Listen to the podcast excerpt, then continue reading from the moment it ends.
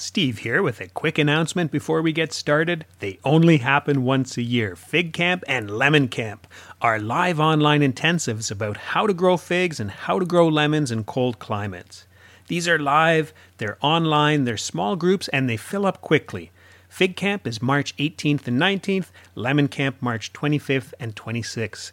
Grab your spot now. You can find out more at foodgardenlife.com. Now, back to the show.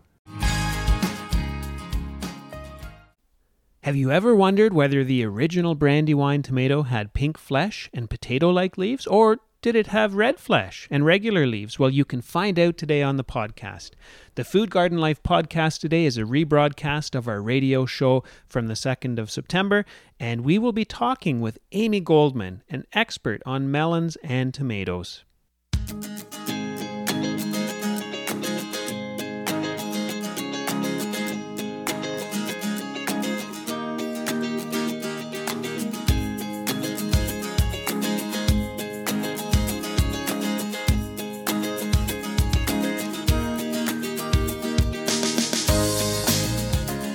Welcome to the Food Garden Life Show with your hosts Emma and Stephen Biggs, right here on Reality Radio 101.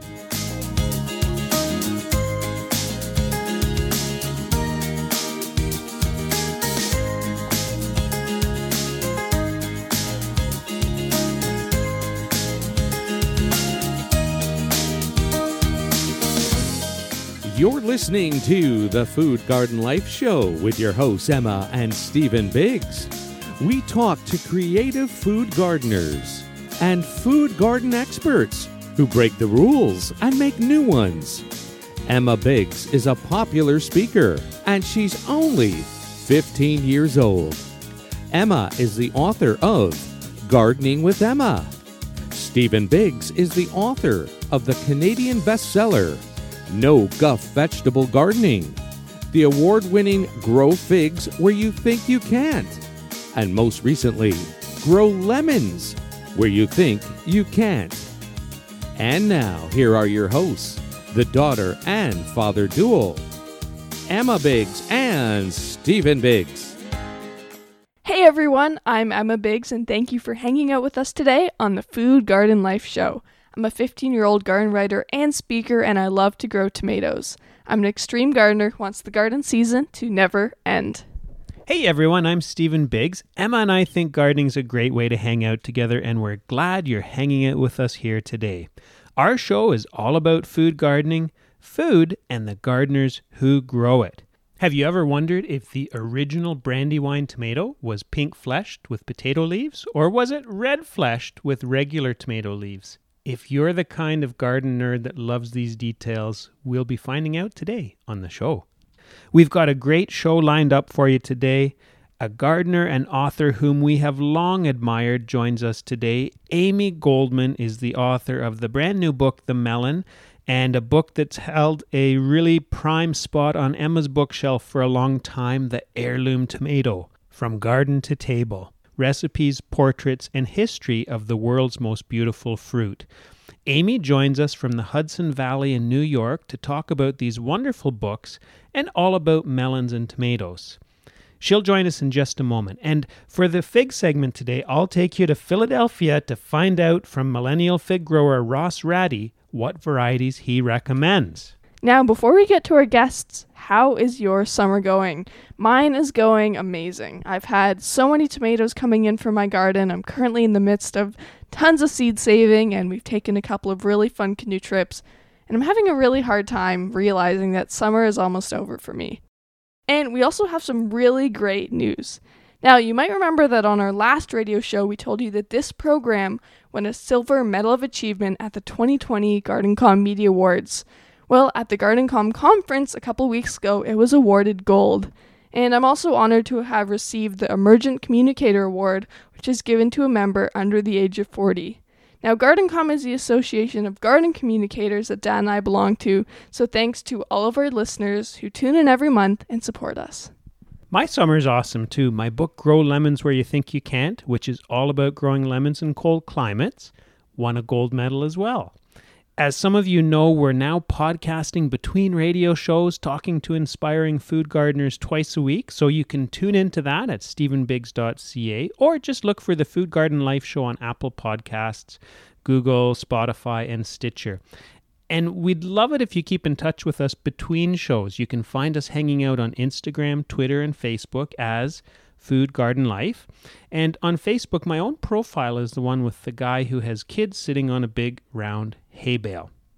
You can also connect by getting my free bi-monthly food gardening newsletter at stephenbiggs.ca. And when you sign up, you get my two online guides, Top 20 Small Space Food Gardening Hacks and Grow Figs in Cold Climates. And you can also keep in touch with me on Instagram at @emmabiggs_grows or find me at emmabiggs.ca, where I'm an occasional blogger and I also sell tomato seeds. And I wanted to give a shout out to Susan in Ottawa, who sent us garden pictures and told us that her daughters Martha and Daphne have been reading Gardening with Emma and are enthusiastically growing gardens. So thanks very much, Susan. It really means a lot to us when people reach out and let us know about their successes and joy in gardening. It really does, so thank you. Now, as Dad mentioned, our theme today is melons and tomatoes. Now, this is a pre-recorded show. We're not live in the studio today, though we do hope to be next month, along with our amazing producer, Gary. And our guest today is the author Amy Goldman from the Hudson Valley in New York. Her amazing book, The Heirloom Tomato, Recipe Portraits and the History of the World's Most Beautiful Fruit, is a favorite of mine. And my brother Keaton has been going through her newest book, The Melon, to choose melons for his garden next year. You can find Amy online at amygoldmanfowler.com, and you can also find her on Instagram at heirloomharvester. Amy's book, The Melon, by the way, recently won a silver medal from GardenCom. So congratulations, Amy. And it's a beautiful, beautiful book. We've been going through there excitedly looking for melons to add to our garden for next year. And remember that we also post the contact information for each show in the show notes, and you can find that on Dad's website the day after the show goes up at stephenbiggs.ca, and so you can find Amy's information there. And so without further ado, let's bring Amy on the line. Amy, welcome to the show. Thank you, Emma. I'm delighted to be with you and Stephen. And we are so excited, so excited to have you on today. To talk all about melons and tomatoes and all the incredible work that you're doing. Well, I'm delighted. Those are two of my favorite fruit vegetables. And now in the middle of August, it's prime time for both. Oh, yeah. So we can extol their glories and savor that rare treat that comes in summer. Well, we were talking just before we started this show, and you were talking about the harvest right now, and I wonder if we could just take a minute to paint a picture for our listeners of what your garden with all of the tomatoes and melons looks like.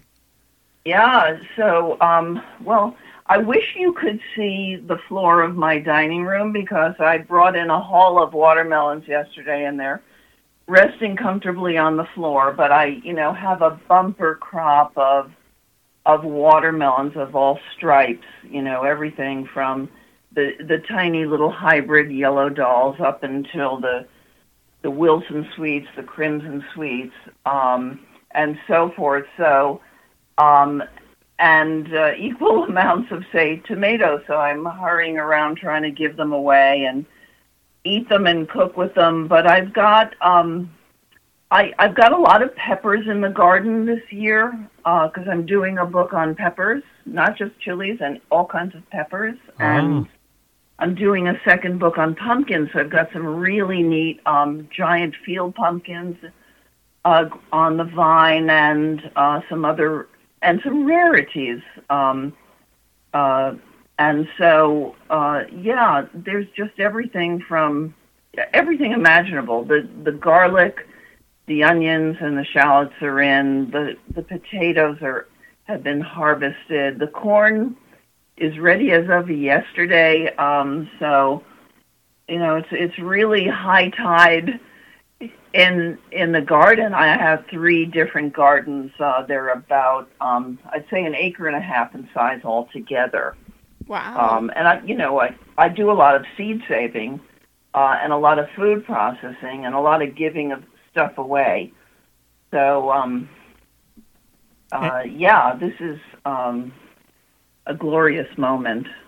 And I have to ask, the peppers and the pumpkins for your upcoming books, is that a bit difficult? Because you probably have to photograph them before you can eat them. So you must be sitting there anticipating eating these, but you can't touch them until you have photographs. Is that right? Well, yeah, that's true. Now I've been working on those, the new squash or pumpkin book and pepper book now for 9 or 10 years. So I'm almost done with all of the photography and taste testing and field notes and all that. So the good thing is there's still a lot to go around. I grow multiples of every variety each year. So, but if I have a perfect specimen, I see one in the garden, and you know I'm a competitive vegetable grower from way back. So when I see, you know, a potential blue ribbon in the garden, I'm going to cut it carefully off of the vine. I'm going to try to preserve the foliage and the beautiful sheen. If Victor Schrager, who's my wonderful photographer, isn't able to come photograph right away, I can hold them, the specimens, in the refrigerator for a little while. And then generally, like when we were doing the melon book, we would just photograph the specimens and then, you know, have a feast afterward. Wow. Yeah, so it's not, I can't say it's a real sacrifice. And at this point, after doing this for so many years, it's, you know, it's kind of routine. Right now we're photographing potted peppers in the greenhouse. So there'll be a whole new section on potted peppers and how to grow them. That's very different from the other books that I've done. And they're so beautiful and, of course, edible as well. So I'm busy with photo shoots now also. Well, I want to ask you more about melons. And I should tell our listeners, your book, The Melon, is just beautiful. And I get hungry just looking at the pictures in there. I gave it to my son Keaton recently, and he's over the moon excited because he's planning to grow all sorts of new melons next year. So I think... Marvelous. I'm so glad to hear that. That's just what I, you know, hope to do is inspire. And, you know, I wrote the book for people like your son Keaton, you know, so that they could... you know, find something appealing and then try to grow it at home and preserve it, of course. And I saw somewhere, Amy, maybe it was the press release that said you spent 8 years making that book. Is that right? Well, it was more like 9 years. Wow. But you know what I do? I have the luxury of time. So that is, you can't grow everything in one season for a book. It's just impossible, you know, because there's the inevitable crop failures, and then, you know, the new thing comes along or something you missed or you want to redo. So, yeah, I'm just taking my good old time. And, you know, I can say to you that both of the squash and the pepper book to come, they're pretty much, the data is collected 99%. And then what I do is, after I've gotten to know these plants intimately, then I can set out and start the research and writing process. So that always comes last. And I'm about to launch. It's sort of that threshold effect, you know, I'm just launch over the threshold into the process in the fall when the season is over. Could you tell us how you got into growing melons in the first place? The press release says that they're your lifelong love and calling. So when did you start growing melons?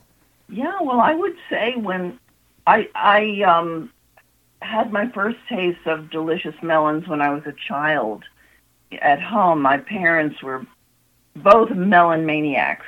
My mother loved watermelon. My father loved green flesh cassava. And both of my parents' families had originally been in the food business, so we had a family atmosphere and table that just celebrated fresh produce. And that's where I became addicted. Yeah, to melon and watermelon. You know, in my first melon book, that was my first book published in 2002, I think I started the book by saying that melons are the dessert course, only better. So I'm talking about sweet melons, but, you know, they're just so delicious and, you know, good for you, better than having a Twinkie or something like that if you need a sugar rush. But anyway, not all melons are sweet, of course. There are some that are bland and like cucumber and some, you know, for that are used for other purposes. Yeah, no, it is a lifelong love and calling, and what can I say? They speak to me. They're so I had to revisit it because in the intervening years from 2002 to 2019, I had just, you know, I had grown and learned a lot more about melon and watermelon and was able to take advantage of recent research findings and all that. So, but there won't be a third book on melon. Well, Amy, yeah. I have to tell you, my own favorite, at least to date, maybe after we grow some of the melons you talk about next year, it'll change. But my favorite so far is the Charentais type melon, just the smell and the color. And how do those rank in your books? Oh, yes. Well, that's interesting. I love them too. There's Charentais melons for our audience are really true French cantaloupes. They're different from the modern or, you know, heirloom American muskmelons that we mistakenly call cantaloupe. And those American sorts are generally netted. They have a musky orange flavor. Sometimes they're green-fleshed. And many of them are superb, but the French Charentais type are generally, you know, those are smooth-skinned, and they have a special flavor and aroma, wonderful orange, dense flesh. In fact, even there was one melon that got away that I wasn't able to put in the book. That is a Lunéville, Luneville. It's an old French cantaloupe. I had difficulty growing it earlier. It's pretty rare. It had been in commerce, offered by one seed company in the U.S., but it wasn't true to type. So I received seeds from a seed-saving friend in France and grew the melon this summer successfully in isolation from other melons with which it could cross so that I could preserve pure seed. And just about an hour ago, I sliced one open to extract the seeds and tasted its luscious, dense French cantaloupe flesh. Just sublime. So maybe I'll post that on Instagram because that is really worthy of attention. I love I'm with you, Stephen, totally. The Charentais, the French cantaloupes are superb dessert melons. Okay, so Lunéville, and we'll watch your Instagram for a picture. Okay. Now, after hearing you talk all about these melons and just looking through your incredible book, there's no way that anyone could not want to grow more melons. So for people who want to get started, what are some of your top tips? Yeah, so melons can be grown in most areas in the U.S., but in certain areas, they do need a little coddling, you know, so you want to be mindful of, you know, how many days, how long your growing season is. If you're like me and you're in zone 5 and the length of the growing season is 120 days or less even, you'll want to start your seeds inside. It's always good to. I don't recommend direct seeding the melons in the soil in the garden because germination is kind of iffy. You want to try to control it. You know, do your research and pick the varieties that you think you might enjoy and that will bear fruit in your season. I transplant them out about 3 or 4 weeks after seeding them, and I really baby them. I plant them in black plastic mulch, you know, and cover them with spun polyester row covers just to give them a little protection from drying winds and the cold and the insect predators. taking those covers off a few weeks later and just letting the vines sprawl and flower. And if you're growing on a mulch, you need to tack down the vines and just water judiciously and wait for the harvest to come in. There's a heck of a lot more information about how to grow them in The Melon, in the book. But it sounds as if creating a warmer microclimate is a big part of what you're doing then with that plastic mulch and your fabric that you put over them. You're really working to make your season longer and warmer. Is that right? That is exactly right. So melons, and when I say melon, I mean melon and watermelon, they belong to two different species in the Cucurbitaceae family of plants, but their growth habit is the same. So days in the 80s, nights in the 60s, that's ideal. You know, they can still tolerate warmer temperatures. In fact, when you're germinating the seeds, you want to keep the soil temperature really warm in your greenhouse or using a heat map to ramp up the soil temperature to about 85, 90. And the other thing, you know, for novices in melon growing to know is that these are really rampant vining plants. If so they're space hogs, but there are certain varieties that have shorter vines, so you'll need to dedicate a space in the garden in full sun, which is important. Same thing for tomato, of course. So they just lap up the warmth. Amy, what about melons or melon growers that have an interesting story? I'm sure you've talked to a lot of different melon growers in all of your seed saving. What are some stories that stand out in your mind? Well, there are so many. I could almost just flip my book open, and here I just flip my book open to Fordhook Gem. Uh-huh. I don't know if you've ever grown that. That's no. A wonderful American muskmelon with a green flesh that is, let me just read you a little bit. A rush of superlatives comes to mind when I envision Fordhook Gem. This is a melon that's easy to love. Looks, taste, and pedigree combine to make it the winningness. And I go on about it. It's superb. It was introduced by Burpee in the 1960s. It is the product of two important heritage of varieties. And then somehow it was dropped by Burpee some years later and lost from commerce recently, you know, and then maybe in recent years offered and then dropped again. So it became really endangered.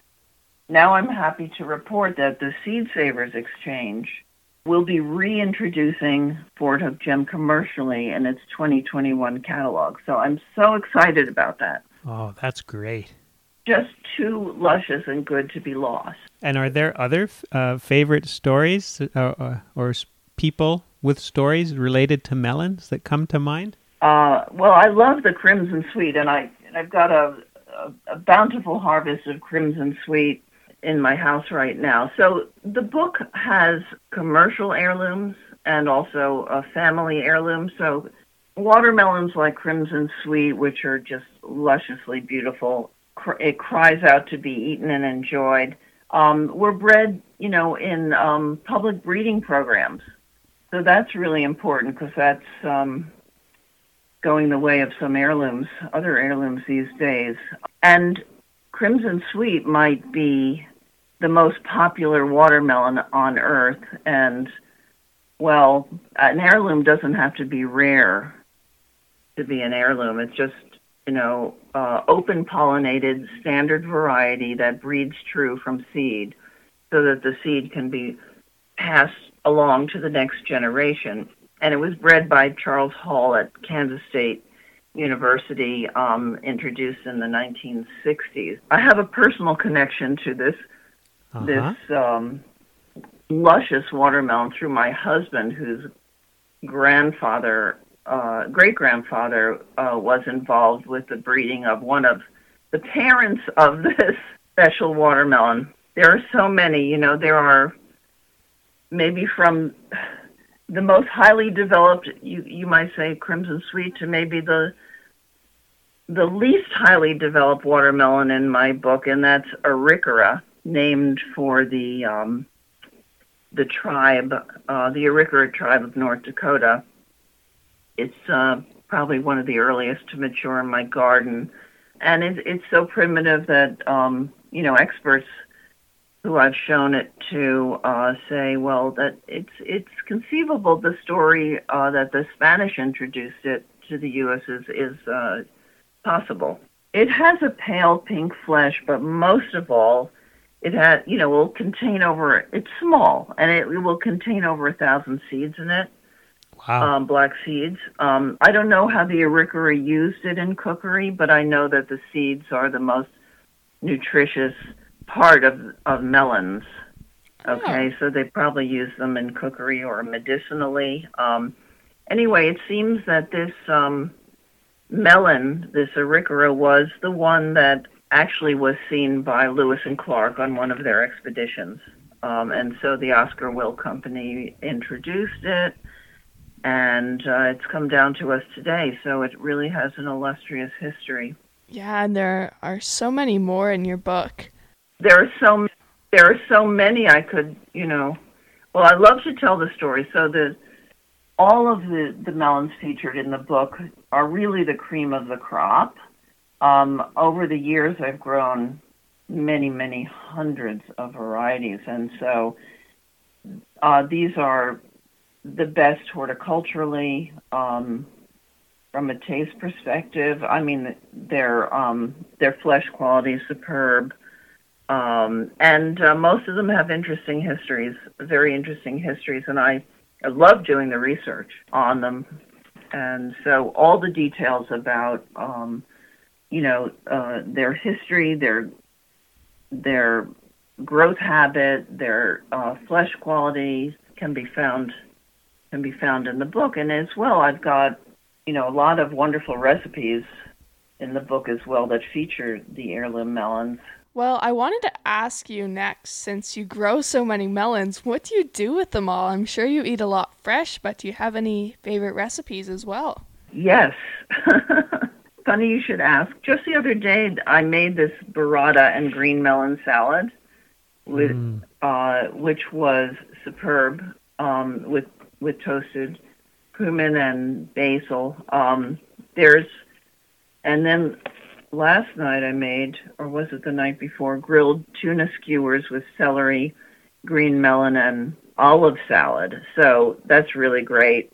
You know, people are getting really inventive with melon these days. It used to be that you just ate it fresh, or, you know, traditionally, in France, for example, one would cut open a Charentais melon, scoop out the seeds, and pour in some port for dessert. Or in Europe, it was very common just to dust your melon with ginger, powdered ginger or paprika, salt or sugar. And, you know, there are still fans. I mean, it can be as simple or as elaborate as you want. But melons are meant to be shared. They're meant to be shared in season. Their shelf life is short, so, you know, you got to make haste. But it, you know, it's a fleeting pleasure that is so delicious. There are certain melons that have a longer shelf life. So, watermelons, for example, can hold, you know, for about a month in good form. Certain kinds of melons, like the Spanish and Portuguese cassava melons, have a very long shelf life, and, you know, even into the months, depending on how they're stored, whether they're refrigerated at the right temperature and humidity. And those are the sweetest melons of all. The sweet melons originated in Central Asia.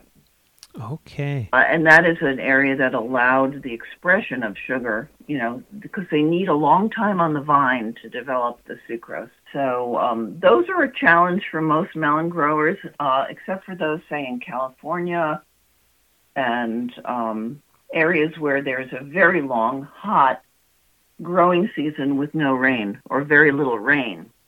And that will allow those cassava melons to really become perfection, like the crane melon, raised by the Crane family in Santa Rosa, California for many generations.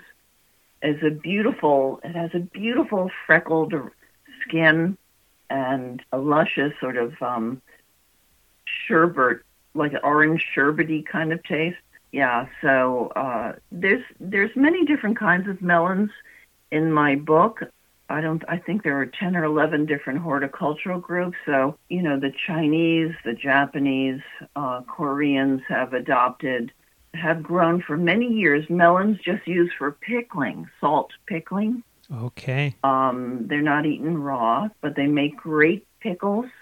And then there are sweet dessert melons that are very small and crisp, grown in the Far East, that are pretty much unknown to most Americans, but they're easy to grow and they're really early, and those are great crops for the home gardener who has just a little bit of space, not enough space for the 30-foot long watermelon vines, but they mature early and they don't take up a heck of a lot of space. So there are also, for those who are short on space and short on time, there are the Carasello melons of Italy, and they are sort of a cucumber substitute, but the earliest of all. They're amazing. Well, I guess all I can say to our listeners is you need to look at the book. It's wonderful. Yeah. I wanted to change gears a little bit, Amy, and before we get to tomatoes, because Emma will hog the show from there on in, I wanted to ask you a little bit about your work in seed saving, because I know that's a particular passion of yours. Can you tell us what you do and how you got into seed saving? Yeah, so long ago and far away, I guess. I live on a farm in the Hudson Valley of New York. And by the time I arrived here 30-plus years ago, I had been gardening half my life, but I had never saved a single seed, and I knew nothing about heirloom vegetables. And then I read a couple of books that enlightened me, and one was by Rosalind Creasy, Cooking from the Garden, and one was by Harry Fowler it was called Shattering, Food, Politics, and the Loss of Genetic Diversity.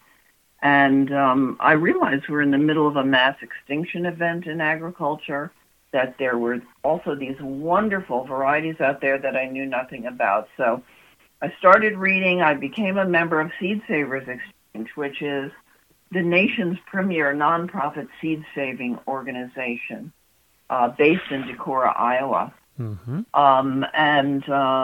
As a member, I, became part of a network of backyard growers and orchardists, amateur breeders, professional as well, who are just trying to keep the rarest of the rare alive in their backyards and orchards. And it became a way of life for me. Here I am today, many years later, but for a long period of time, I served on the Seed Savers Exchange board, first as vice chair, then chair. And now I serve as a special advisor to them. Okay. Yeah, so they publish a range of wonderful educational materials for the novice seed saver. One, if I might plug, is the Seed Garden. So everything you ever wanted to know about how to save seeds of important vegetable crops can be found there. Yeah, it doesn't doesn't instruct you on growing techniques, but the seed saving aspect per se, and it's really straightforward, and it's the Bible of seed saving. Okay, good, and we'll put that up with the show notes for our listeners too. If you want to get that name, then we'll put that there. Well, I think I'll pass the mic over to Emma here because she's chomping at the bit, Amy, to talk all about tomatoes. And we always have a tomato segment in the show. So today's special because our guest is a tomato expert who's inspired us. So with that, here's Emma. Well, I have to say, Amy, your book is just incredible for anyone who likes tomatoes. They have to check it out. It's so amazing. Thank you very much. The Heirloom Tomato, From Garden to Table. Oh, it's so good. And there are a ton of different varieties in there that you talk about. So I'm curious to know, you said that the melon book, it took you 9 years to write and collect all that information. How long did it take you for the tomato book? Yeah, that's a good question. See if I can remember. In a way, I've been preparing for it all my life because I've been growing tomatoes since I was a teenager. Okay. And I even say in the beginning of the book that I felt like I have tomatoes in my blood because my cousin Myrtle Tilly Ehrlich Lewis, who was a cousin to both of my parents, believe it or not, was known as Tilly of the Valley, the woman who introduced the San Marzano tomato to the San Joaquin Valley of California and built the world's largest tomato cannery when experts said, oh, it couldn't be exported and grown, you know, exported from Italy and grown successfully in the United States. You know, they had the wrong terroir and all that jazz. But anyway, she was a hero to my parents and to me, and inspired me. Though I never met her, I always heard about her and her exploits with growing the San Marzano, which is the most important industrial tomato of the 20th century because it's the classic plum tomato, and it's been bred into pretty much every other plum tomato ever since. We're talking about, you know, an introduction date of the 1920s. Yeah, I always felt like an affinity for tomatodom. Wow, so you really do have it running in your blood then. Yeah. How many tomato plants do you grow each year? Well, while I was writing and researching and trialing for the tomato book, you know, I had many, could have been 500 varieties during some of those years, but... Wow. Now, well, look, I'm just growing now for eating and enjoying, so I would say I've got about 100 varieties in the garden now. You know, a lot of my favorites. I don't know about your area, but it's a really good year for tomatoes here. So generally around the third week in August in the mid-Hudson Valley, the cherry tomatoes come in, followed by the small slicing or cocktail tomatoes, and then the beefsteaks, and now the paste tomatoes, the elongated paste tomatoes. So a natural progression, and there's always something to eat and enjoy.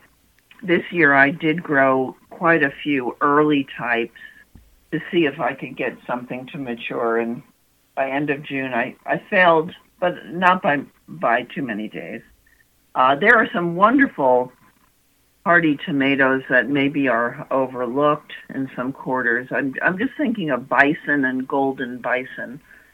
They were bred in the 1920s by Albert Yeager for the quote-unquote northern housewife, who, you know, people who live in the northern Great Plains where conditions are rough, and it's really hard to mature a tomato. So I grew those in walls of water. They're still producing. They're the most productive tomato around, wow. At least in my garden this year, and wonderful, early and prolific. So if they don't, you know, if they're not of the same quality as, say, table quality as, say, Fordhook First or Burpee's Globe thing, you know, globe tomatoes like those, then all you need to do is put a sprinkle of salt or sugar on them, and they're just fine, and they're great for processing. Yeah, there's also a great diversity in size, shape, color, flavor in tomatoes that makes it endlessly fascinating. In your book, you talk about a lot of the different varieties and all the different diverse ones. And for each variety, you go into great detail on every aspect of it, from color and shape to size to the Brix reading and the origin and where people can find it. So when you're deciding which tomatoes are your favorite and which ones you like the most, which aspects matter the most to you? It's kind of a myth that heirloom tomatoes are ugly. You know, I think... I agree with you on that one. I really do think it's a myth. Some of the old commercial varieties are, you know, prone to cracking and all that jazz. And if you leave them out on the vine too long, they get really cracked and awful looking. But I, you know, appreciate beauty. I appreciate beautiful fruit. I appreciate novelty and most of all, you know, the table quality. Is it high acid? Is it high sugar? Can it be used, you know, how can it be used in cookery? So all those things that, you know, in addition to the wonderful folklore surrounding the varieties, or I'm fascinated by the, you know, how modern breeders have been breeding and improving different varieties over time. And then in the heirloom tomato from garden to table, it's sort of an homage to the Seed Savers Exchange and its members who have done so much to preserve heirloom tomatoes over the years. And so it really, you know, we owe a debt of gratitude to our forebears who developed and selected and saved and shared seeds for the next generation. You know, it's a beautiful thing, that seed saving chain, and now we're the great beneficiaries of all this wonderful produce. Yeah. And Emma, I tell you, I'm sure you're thrilled to see that there seems to be a resurgence in vegetable gardening these days, and that just warms my heart. Mine too. I'm just thrilled. It's amazing that so many more people are excited about it. Yeah, and for good reason. I mean, hey, the payoffs are almost instantaneous, and I do, maybe I said somewhere in the tomato book, but, you know, gardening and growing tomatoes really brings joy. It's just a joyful enterprise, especially during this difficult season of pandemic. I'm curious to know what your, there's lots of different flavors when it comes to tomatoes. Some are sweeter and some are fruitier, some are more acidic, almost sour. What is your favorite tomato flavor? What do you find most appealing? You know, I think the cherries. The cherries are the sweetest and have the highest, you know, mouth-watering kind of acidic quality. So cherries are definitely favorites. Not all cherries are sweet, however, but most of them are. Well, you know, all these tomatoes in my book are favorites, so I don't know if I could choose just one, but I like meaty, well-colored flesh that's not pithy. But, you know, and I in the book, and I talk about Radiator Charlie's Mortgage Lifter tomato. I don't know if you've ever had that. Mm-hmm.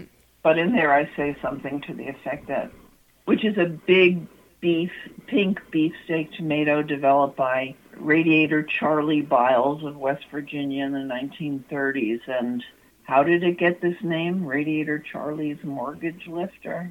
He was a radiator repairman whose shop was located at the bottom of a steep incline in Logan, West Virginia, and he waited there for trucks with busted radiators to roll back down. But as a sideline, he was breeding this special tomato, which is apparently a cross of, I think, 3 or 4 different pink beefsteaks.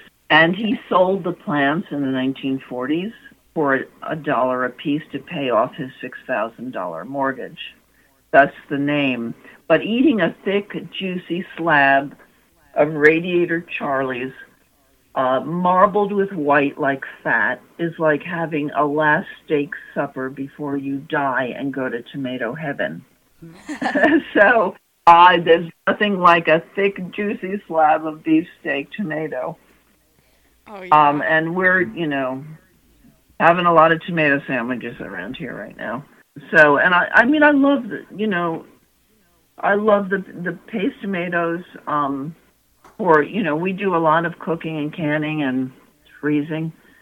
So, I mean, it's almost soup and sauce and curried meatball time here. I think Radiator Charlie's Mortgage Lifter, I think that's one of the most famous tomato stories out there that a lot of people know. And the other day, someone asked me a question. They said, if the world was ending and you could only save one tomato variety, what would it be? And I don't know what my answer to that would be, but would yours be Radiator Charlie's? Gee, that's an interesting question. Well, I'd say it would be the San Marzano. It's so practical. Okay. Yeah, I mean, for cookery, yeah. It's amazing that you knew your answer so fast. Oh, that's just the first thing that came to mind. It's just, it's so useful in cookery and so important. It's sort of a, you know, rectangular shape. Fits perfectly in a can. I mean, this is the Italian canned tomato of choice. You know, what would we do without, you know, tomato sauce, soup, and all that jazz? So, no, well, thankfully, Emma, I don't have to choose because we are so lucky to have the great diversity that we do. And it's up to each person to pick their favorites. You know, their when grown in different locations or in different climates from year to year, even in the same garden, there are going to be variations in taste and texture. So what may be good in one year may not be so good the next year. But all are to be enjoyed. And there's nothing in the world like a homegrown tomato just ripened in full sun, and there's nothing like it. There isn't. And going back to Mortgage Lifter for one second, I just wanted to tell our listeners that if they haven't checked out the book, they should, because you'll learn something new. I learned that there's actually, well, I counted 17 different strains of Mortgage Lifter listed in the book, and I just thought that was pretty cool. Well, it really is. You know, yeah, most people, you're right, most people just think there's the one. But it's interesting to note, too, that Mortgage Lifter is a term that was used, you know, way back when, to designate cash crops that farmers would grow, or anything else that would bring in a little extra income so that they could pay off their mortgages. So it's not just tomatoes that can be mortgage lifters. It could be other crops or other, you know, other things that bring in extra income. Yeah, there's a proliferation of wonderful mortgage lifters. Growing quisenberries this year, it's great. Mullen's mortgage lifter, those are top-notch. And people become a member of Seed Savers Exchange. They will have access to seeds because I offer seeds for those varieties. I don't know if they're available commercially right now. I haven't checked. But, you know, there are many, many hundreds of tomato varieties available through membership in Seed Savers Exchange, and that are not commercially available. And they're still being saved, you know, in home gardens everywhere. Yeah. They're just too good to be lost. Yep, and that's how you end up with all these great tomato varieties from being passed down from generation to generation. Exactly. Now, I have one last question for you. In your book, you talk about so many different aspects of tomatoes, as I mentioned before, and of course some things are things that you observe, like what they taste like and look like, and other things you have to research a bit about. So what was the research process like for the tomato book? Was it going through old seed catalogs, or did you contact older tomato growers to get the stories from them? What was that like? Yeah, I said maybe even in the book that doing the detective work was half the fun of writing that book. And yes, in fact, I did interview many seed savers who shared their stories. I did look in old seed catalogs. I poured through all of the annual yearbooks and other materials from the Seed Savers Exchange. I took advantage of help from various talented librarians in several different libraries, including a librarian named Sherry Vance at the Ethel Zoe Bailey Horticultural Catalog Collection at Cornell. She was instrumental in helping me to determine the introduction date of the red brandywine and actually its horticultural characters, because there was some confusion surrounding whether the original brandywine was pink-fleshed and potato-leafed or red-fleshed and regular-leafed. This is just something that only a gardening nerd would care about, but I care about it because I'm a gardening nerd. And what is the answer to that question? The answer is that the original, as introduced by Johnson Stokes of Philadelphia, was red-fleshed and regular-leafed. But wow! Now, the Suddett's brandywine, which most people, you know, also know and love, they're both great. It's pink-fleshed and potato-leafed, and that was came down through Doris Suddett of Tennessee. And I was able to make contact with her family and, you know, extract some stories about how she served them. Anyway, so there's just a proliferation of wonderful stories and wonderful tomatoes. So, yeah, just reaching out and just asking people the right question. And, of course, that required a lot of time, but as I said, I really enjoy doing that. I will do the same for peppers and the next squash book. And I look forward to that process. So for listeners who want to know more about your upcoming pepper and pumpkin books, where can they stay tuned? Where should they follow your work? It's a little early, but if I have anything to share, I certainly will. On Instagram or on my website. But yeah, we're a ways away from publication of those. Well, we're all going to be holding our breath waiting for those. You're so... And I hope you'll join us again once those books are out and we can dig into them.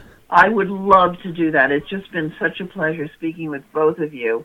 Yeah, it's been great speaking to you, Amy. I know I learned so much, and I'm sure our listeners did too. And I'm just so excited to get back out into the garden now. Me too. So enjoy, be happy, be healthy, and share the bounty. Thank you, Amy. Okay, thanks, Amy. Bye-bye.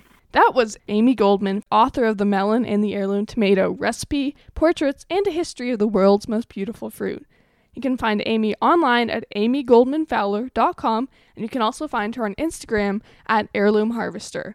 Remember, we also post contact information in the show notes, which go up on Dad's website, stephenbiggs.ca, the day after the show. This is the part of the show where we talk about figs. And a quick announcement, my newest book, Growing Figs in Cold Climates, 150 of Your Questions Answered, is available for pre-sale on my website. You can pre-order now for a special price on shipping at stephenbiggs.ca. Now, today, in the Bigs on Figs segment, I chat with Ross Raddi in Philadelphia, and Ross has joined us before on the show to talk about his gardens and about his passion for growing figs. You can find him online at figboss.com, and on Facebook, YouTube, and Instagram, he hangs out as Ross Raddi, R-O-S-S-R-A-D-D-I. You can also tune into our podcast from mid-August of this year to hear Ross talk about his amazing vegetable garden. So, now here is my chat with Ross about great fig varieties for new fig growers. Hey Ross, it's great to have you back on the radio, and thanks for joining us for the Bigs on Fig segment. Thank you for having me, Steve. It's nice to join you again to talk about figs. You know, I love my figs. I know. I've been watching some of the great videos you're putting up, and you've got so much going on with your figs. So, well, I thought today maybe we could just quiz you a little bit about varieties for people who are getting into figs for the first time, some top varieties. Do you have some varieties you can share with us? I do, Steve. There's three varieties that are really the standards that I like to use to compare all my other varieties to, because you need a benchmark, right? If you're going to have all these different varieties that exist, you're going to trial them. You need to have something to compare them to. So for me, my top three that can do well just about in any climate, all over the country, all over Canada for the most part. Well, not all over Canada, but for most of southern Canada, you guys can grow these three varieties, which are Hardy Chicago, Violette de Bordeaux, and Celeste. Okay. And Celeste really is a fantastic, I think it's probably, in my opinion, it's really one of the best because not only is there just your standard Celeste, but there's also many different types of Celeste, and people have really been breeding Celeste, believe it or not. So Louisiana State University really went crazy with their breeding program in the 50s, and what they used in their breeding program was Celeste. So you can imagine a fig that does well in the South in very humid, rainy conditions is probably going to do well in a lot of climates throughout the world. So it's also quite early. It has the perfect shape, and I find that that shape really aids well with its ability to kind of shed rain, to not split. It doesn't crack very often. It's a smaller variety, and most of the smaller varieties I find, the smaller figs, do really well in humid places. The bigger figs, for whatever reason, just seem to struggle often with humidity, and they tend to split more. They tend to maybe even have more cracks. The shape of the fig really goes a long way. So Celeste is really a standard heirloom. It's so old. It's well adapted. It's common, right? I mean, you could find this thing anywhere. Celeste, again, is just the old standard heirloom. It's been around forever, and it has so many mutations or sisters and brothers at this point. Like, if you think about all the breeding, right, there's all the LSU figs. So my personal recommendation, you could kind of go into other these as well, is LSU Tiger and LSU Houillet, LSU Champagne, LSU Purple. LSU Purple's great for those of you guys in Florida may have some nematode problems with your figs. Okay. There's also a blue Celeste and a black Celeste, and it's just a great fig. Every time I see a fig that resembles Celeste, I think I got to grow it. I got to trial it to see if it maybe can perform better than any of my other varieties. Well, I was going to say, too, with Celeste, it's so widely available, like you said. So I think that makes it such a good starting point for a new fig grower because you can find it. Yeah, and you can get that fig, all three of these, you can get them for like $10 a piece. Well, let's move on to Violette de Bordeaux. Yeah, Violette de Bordeaux is another one, and this is a French fig that's been in the United States for a long time. So the name implies, I guess, that it comes from the Bordeaux region of France. So it's a very popular fig in Europe. It's withstood the test of time, and I think actually Hardy Chicago, my third recommendation, is that exactly. I think there are certain varieties that just travel well, that have withstood the test of time. As you know, propagating figs is as simple as taking a branch and sticking it in the ground. Because Hardy Chicago and Violette de Bordeaux are so extraordinary in their hardiness, they're both quite hardy figs, in their productivity and their flavor. I think they just have withstood the test of time. And, of course, if they're so well-loved, their family members are going to bring them to the States, they're going to bring them to Canada, and they're going to grow them.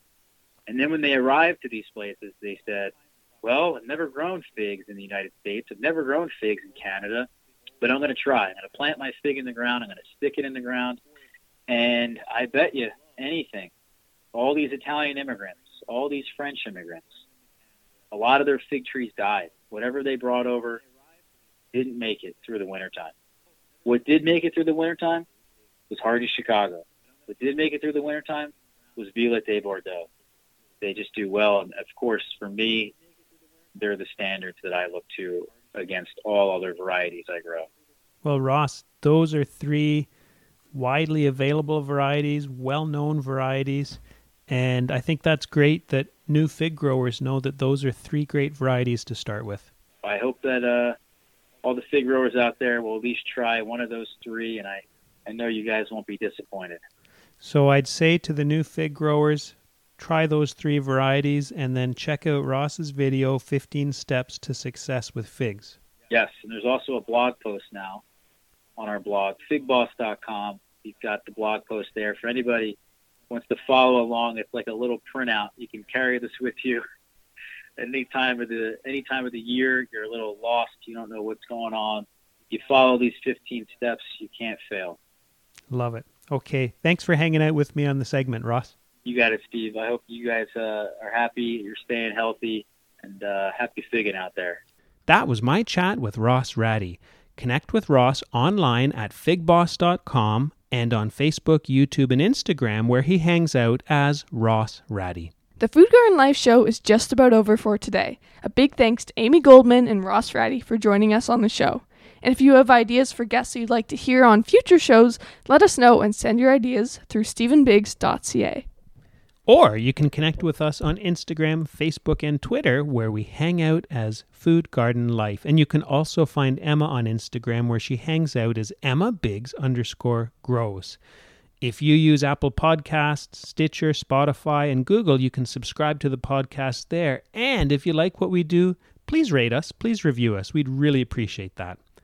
You're listening to the Food Garden Life Show. I'm Stephen Biggs. And I'm Emma Biggs. Thanks for tuning in.